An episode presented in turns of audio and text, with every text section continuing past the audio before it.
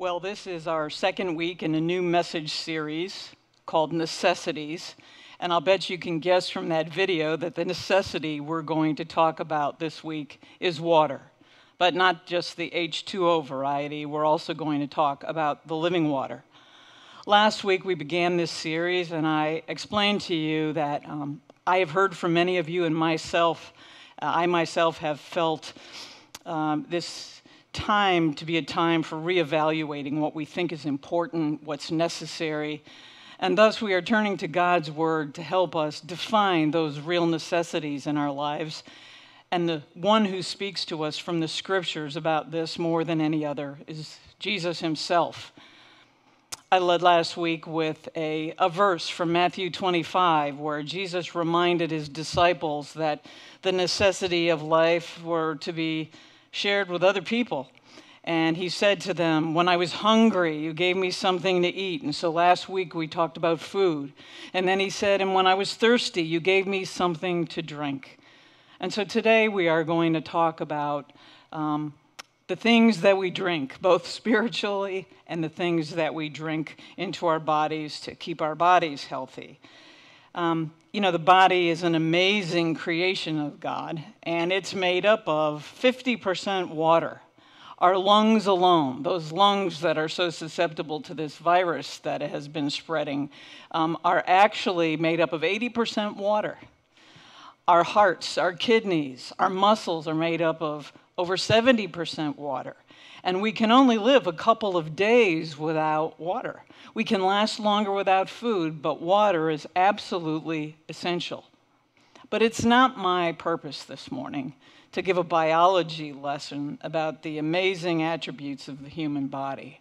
Because there's another kind of water that we need to talk about, and that's God's living water. Now, the Bible had many, many references to water of both types. We know that uh, in the creation story in Genesis, right in Genesis 1, it talks about the Spirit hovering over the waters and God separating the sky from the waters and the land from the waters and eventually creating plants that were sustained by rain that came out of the sky. So we know that water was part of God's creative plan. In the New Testament, we see over and over again when Jesus interacts with water. He was baptized in the Jordan River and what a thrill and how exciting it was for me in February in the Holy Land to be able to remember my baptism by being immersed in that very same Jordan River. Because that symbol of water, that is that common element that symbols our sacrament. Jesus was baptized with water. He turned water into wine at a wedding, his very first sign or, or miracle he called men whose lives' work were out on the water as fishermen. But my very favorite story about water was the story of the Samaritan woman that Jesus met at a well one day. I've preached about it before, and I'm not going to give you that whole sermon again, but let me give you a little background so the story will make sense. Jesus needed to go to Jerusalem, and he went straight through Samaria to get there, a place that Jews avoided because Jews despised Samaritans and vice versa. But Jesus, as we know, called everyone and didn't despise anyone. So he paused at midday at a well and needed a drink, and a woman was at that well drawing water, which was very unusual because most of the time water was drawn early in the morning before the heat of the day. But this woman was there alone, and she was there alone for a reason. It's because she was an outcast, ostracized by her neighbors, because she was a sinner and they all looked down upon her. She had had five husbands and was now living with someone who wasn't her husband. So the other women didn't want to be seen with her, and she went to the well during the heat of the day. And while she was there, Jesus asked her for a drink, which astonished her, and she re- replied in kind of a sassy way, saying, You're asking me for a drink? And that's because she was a Samaritan and knew that Jews didn't speak to Samaritans and men didn't speak to women who weren't their wives. So let me share a few verses of that scripture with you this morning to let you know how Jesus replied to her. But first, the woman said, Sir, you don't even have a bucket to draw with, and this well is deep. So, how are you going to get this living water? Are you a better man than our ancestor Jacob, who dug this well and drank from it, he and his sons and livestock, and passed it down to us? Jesus said, Everyone who drinks this water will get thirsty again and again. Anyone who drinks the water I give will never thirst, not ever. The water I give will be an artesian spring within, gushing fountains of endless life. Jesus answered, If you knew the generosity of God and who I am, you would be asking me for a drink, and I would give you fresh living water. And of course, she went on to ask for that water, and she told her whole community about Jesus. Now, Jesus knew the woman was asking for the H2O, liquid variety of water. But he was really trying to teach her and those in her community that there was a kind of water that was more important. That living water, that if we read on in the scripture, we would have learned is what, what he's using to refer to the Holy Spirit that's poured into us so that that living water can bubble up within us. And you know, our ancestors in the faith understood this idea of, of living water and the need for us to uh, be formed and connect with Jesus. We call that process spiritual formation. And I'm going to speak to you in a few moments about spiritual formation, the way it was uh, written about and talked about by a 16th century woman named Teresa of Avila. But in our own Methodist tra- tradition, we cherish this process of formation. John Wesley called it the Ordo Salutis, which is Latin for the order of salvation. And we teach that God's grace gives us the gift of salvation even before we know that we're receiving it. We call that kind of grace prevenient grace, the grace that comes before we even know. It might be a longing that's in our hearts, it might be God working within us, even in a tiny baby who's been baptized who really doesn't understand what baptism means yet. But eventually, we discover our shortcomings, our sinful nature, and we ask Jesus to save us. We ask Him to be our Savior. And when we do that, we are blessed with a kind of grace that's called justifying grace, where we are justified in God's eyes because of what Jesus did, not through our own efforts. And for many denominations or churches, the process kind of stops there. The focus is on converting people to accept Jesus. Now, that's really important. But we Methodists don't believe that the process stops there.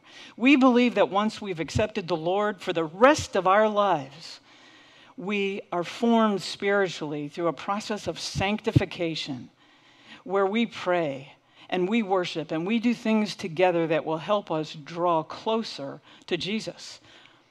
But we sometimes don't understand that process and we think it involves tons of work on our part, that it's all about what we do, and it's not.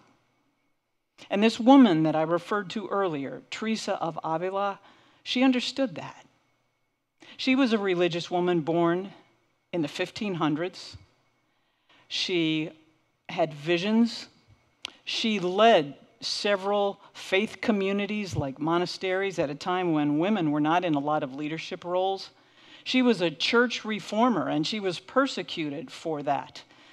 And she developed this way of describing how we draw closer to God and the process we walk through.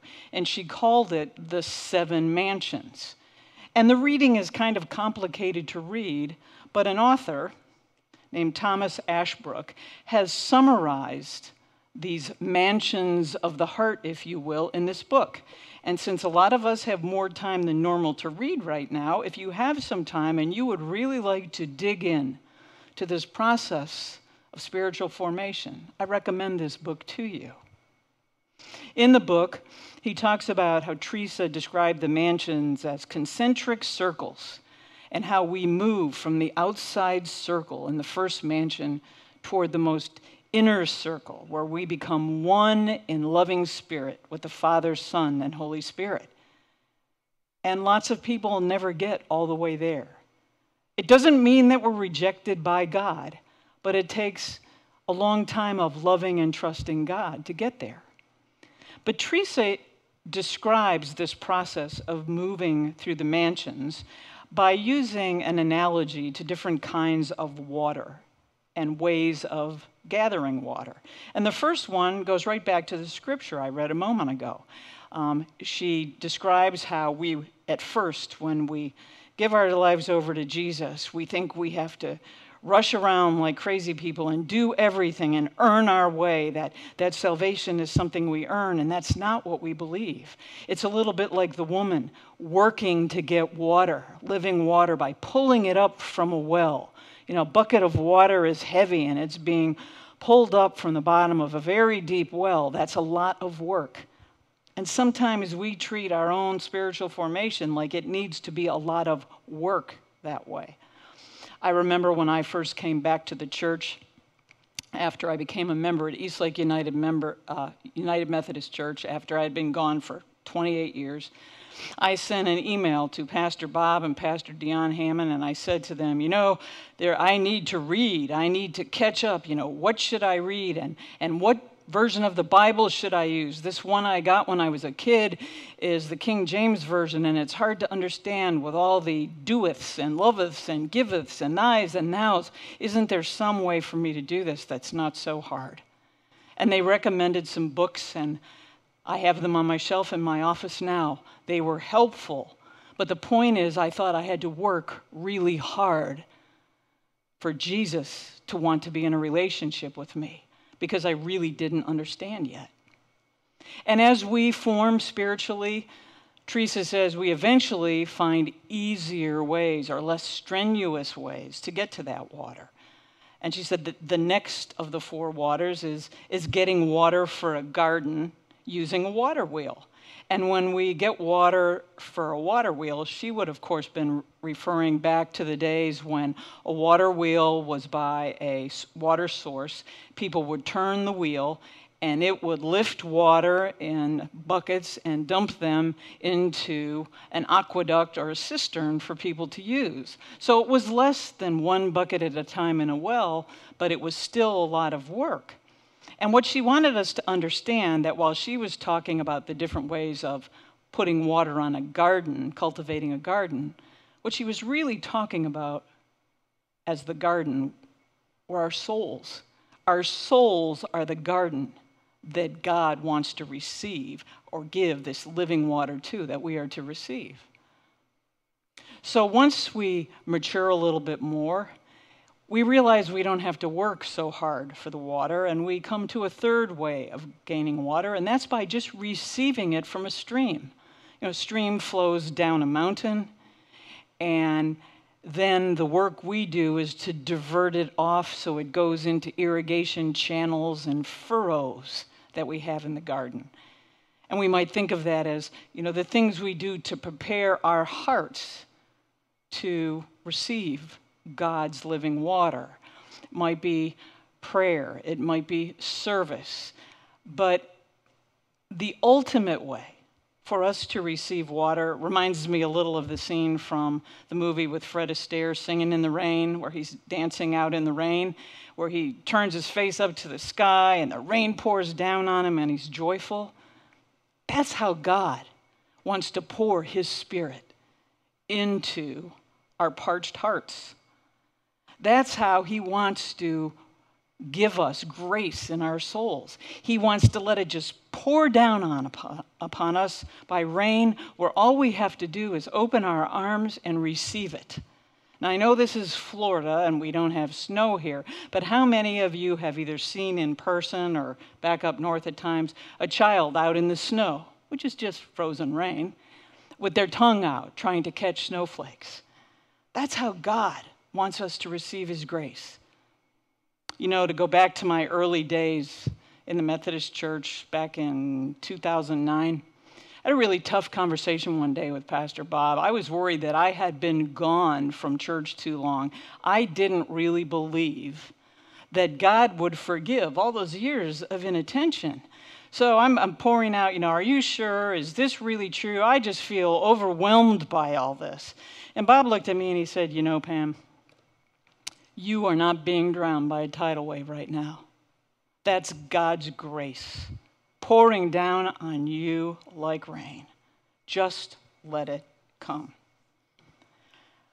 And you won't believe what happens to your life. And you know, he was right. Here we are, it's 11 or 12 years later. I thought God would never forgive me.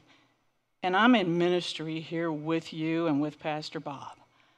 I had no idea what would happen when I just opened my heart and let God water my soul with his living water. You see, our growth as disciples doesn't, spend, doesn't require so much of us, so much in the way of hard work, physical work, or doing, doing, doing.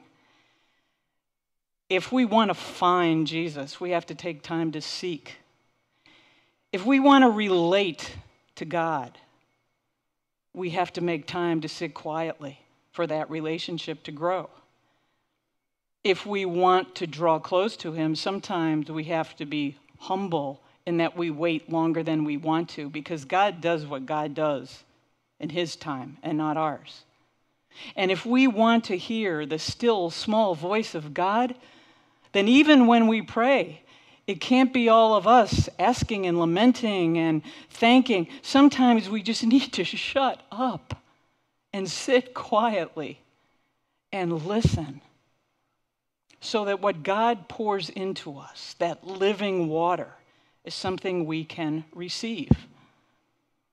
You know, I've been trying to remind us the last few weeks of some of the values that we talked about earlier this year, pre COVID 19.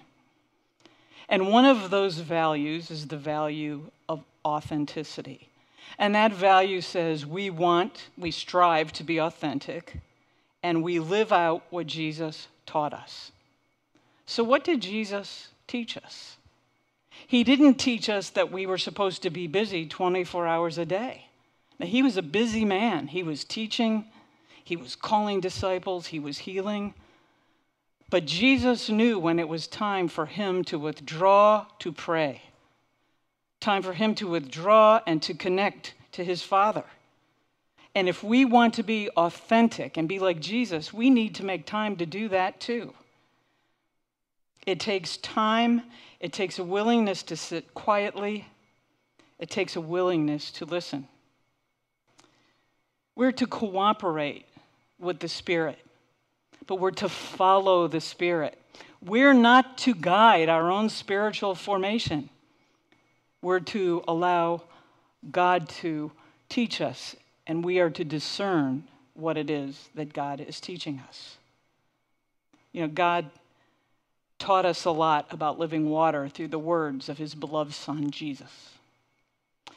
There's a passage in John, it's a little later than the passages I've already talked to you about, Jesus um, first says he's not going to attend the Feast of Tabernacles in Jerusalem because it's not yet his time, and he knows that the Pharisees and the Sadducees are after after him and want to kill him, that they disagree with him. He has been critical of them.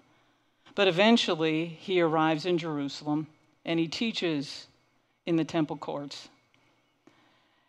And in a moment, when he is just overwhelmed with the emotion of the mission that he is to do, that he was sent to do by his Father, he says this On that final and climactic day of the feast, Jesus took his stand. He cried out, If anyone thirsts, let him come to me and drink. Rivers of living water will brim and spill out of the depths of anyone who believes in me this way, just as the scripture says. Jesus was begging the people to come to him with nothing more than a willingness to receive. In the following verses, the scripture teaches us that he was referring to the Holy Spirit, the very same Holy Spirit that was sent to the church at Pentecost and gave birth to what still exists today, right here at St. Paul. He took ordinary necessities of life, like wine like bread and ordained the sacrament of Holy Communion. He took water after he himself was baptized and taught us that we should baptize the nations in the name of the Father and the Son and the Holy Spirit using water. What you don't always see during the sacrament of baptism, in addition to the sprinkling that Pastor Bob does upon the person being baptized, he makes a sign of the cross on their forehead and calls upon the Holy Spirit.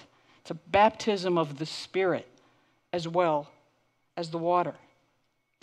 You know, we're going to see this as a recurring theme in this message series. There's a physical co- component, like food, like H2O water, and there's a spiritual component.